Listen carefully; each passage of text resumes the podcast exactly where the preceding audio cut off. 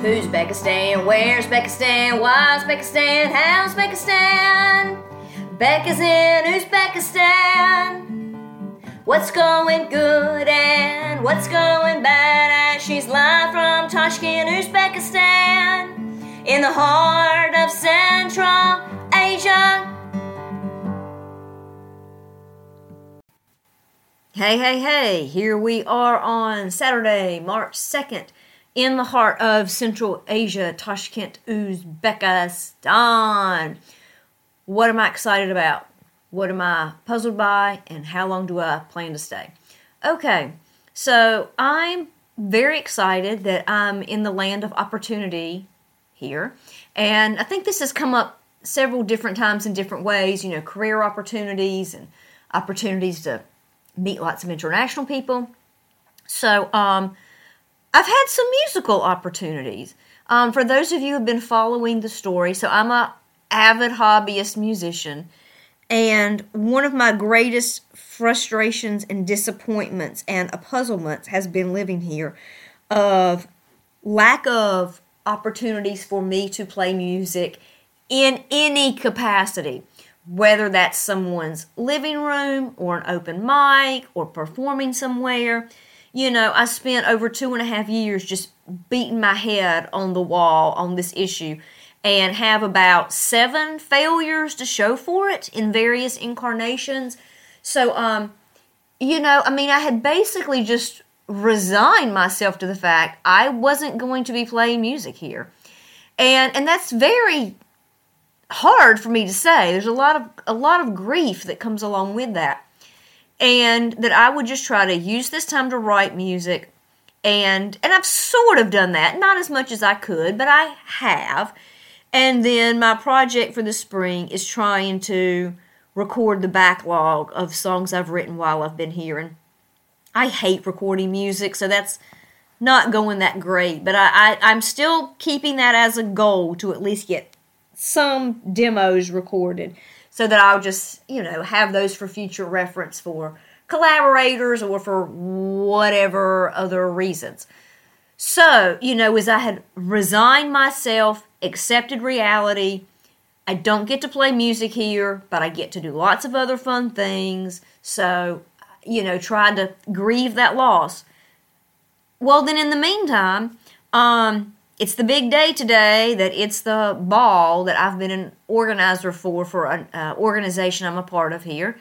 And I am singing a medley of two 80 songs at this big event at the five star luxury hotel here in brand spanking new here in Tashkent. So, um, yeah, I'm singing this little four minute medley of 80s power ballads. And I had there there will be a, a band playing also that is some expats and I had to help them talk with the sound technician. And I was just insanely jealous um, that that was them and not me. And you know God bless this heart the the representative from the band who was available during the day to go meet with the technician um, has never lived overseas before and it's the band's second time performing live. And so Oh, I remember those days. I remember those days in China, you know, where we were just constantly in over our heads and, and trying to make the best of language barriers and equipment challenges, etc., etc. Um, so I tried to be supportive but helpful in helping the guy translate his musical request into ESL, into English as a second language, which means put it in small, simple words and use some actions to go along with it, and then people will follow you. So, um, that's number one. So I'm I'm performing tonight in front of about 160 people at the fancy venue with the fancy lights and fancy, fancy, fancy. Ha! um, then yesterday morning, gosh, things happen fast here. Yeah, like 24 hours ago, just over 24 hours ago. Um, I got a message from Ooh, I forgot the backstory on this. So, about two weeks ago, I was a guest on a talk show, and that in and of itself, if I haven't done an episode on that, I should. But it was a very interesting experience. It was exactly what you think it would be like. You arrive, you get whisked through security and whisked into the hair and makeup room, under which they did a lot of work. Um, some of which I approved of, some of which maybe not so much. And then, you know, on this big soundstage with fancy cameras and lights and uh, sets. And yeah, it was just a very exciting experience. And I just yesterday saw the playback of what aired on TV. And, um, you know, I think I think I did well. Um, I certainly just tried to sound very, very positive. So anyway, so I did that two weeks ago. Then yesterday morning, I get a message from someone from the television station asking me if I wanted to appear on live TV on Sunday morning and come sing three songs on live TV, on live TV. So we went back and forth with some details, and I'm going to do it. I'm very intimidated. I'm very intimidated. I feel very out of my league. Um, I feel very out of the flow of performing, but you know, opportunity has knocked, and so I'm obligated to open the door and see what happens. And you know, was a little at odds of what I should wear for the TV show because you know they dress pretty conservatively here, but uh, I'm putting on my red dress and it's not below my knees, and if there's a problem with that, they're just going to have to shoot me from the top up. Um, my other choice was my good black dress that I would love to wear because I love that dress. It is below my knees, but it's straps, and so you know I would need to put a jacket over it. So, not really crazy about having to deal with these wardrobe issues, but you know it is what it is. So, you know, I'm just here in the land of opportunity, and I just, you know, hope I'm going with a good heart. You know that I'm my goal in life is to entertain people with songs and that people will hear these songs, sing along, put a smile on their face, and bring them happiness some, in some way. So just, you know, I, I, I know I'm not as talented as the other people who perform in these capacities here, but I've just got to go forth that, you know, that it's working like I should. So you, there will be some kind of update on those uh, performance opportunities, and you know it's like musicians always say: gigs lead to more gigs. So you know, hopefully, you know, I, I don't have a lot of extra time, but nevertheless, there's always time for music. Um, I believe there is a jam that has started here at the new expat bar, but of course it's on Sunday afternoons, and everything is on Sunday afternoon here. When I play pool, it's usually on Sunday afternoon. If I play badminton, it's on Sunday afternoon. The English club is on Sunday afternoon. The jam is on Sunday afternoon.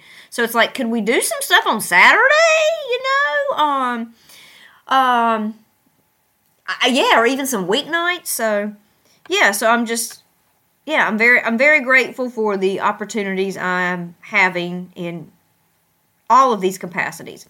Moving on to what am I puzzled by? Um, I am puzzled by cigarettes.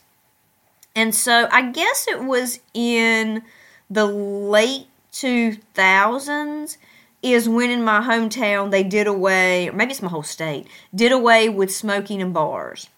And, you know, people thought that that would be a put off to people and make people not want to go out. Oh, no, no, no, no, no. The opposite. It made people want to go out, and it became, going out became a much, much, much more pleasant situation. For, I mean, me personally, obviously, but I think that was a very common experience. Living in China I had to deal with cigarette smoke.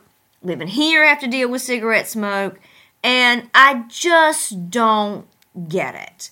You know, I think it's incredibly selfish, and I think people who smoke don't realize how nasty it is to people who don't smoke.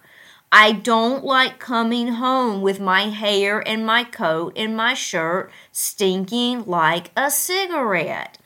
And I will give a lot of credit to the trivia people I play with once a week because me and some others complained about it so bad that we did take some strides as a community to kind of divide the group in half and smokers on one side, non smokers on the other. Um, and, and, the smokers were accommodating on that, and I have thanked each of them personally. So, um, yeah, I'm just, I'm confused why we're still dealing with this on March 2nd, 2024. I mean, that's been over 15 years ago that we did away with that where I lived and everybody liked it so much. Um, so I wish the world could catch up on that. Um, and I mean, sure, is it local people? Yes, it is.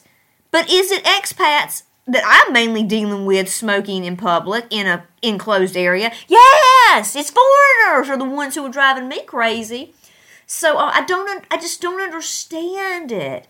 And and the vaping, and I mean, at least the vaping doesn't stink. But I don't want to breathe that in. I don't know what's in that. It's a bunch of chemicals.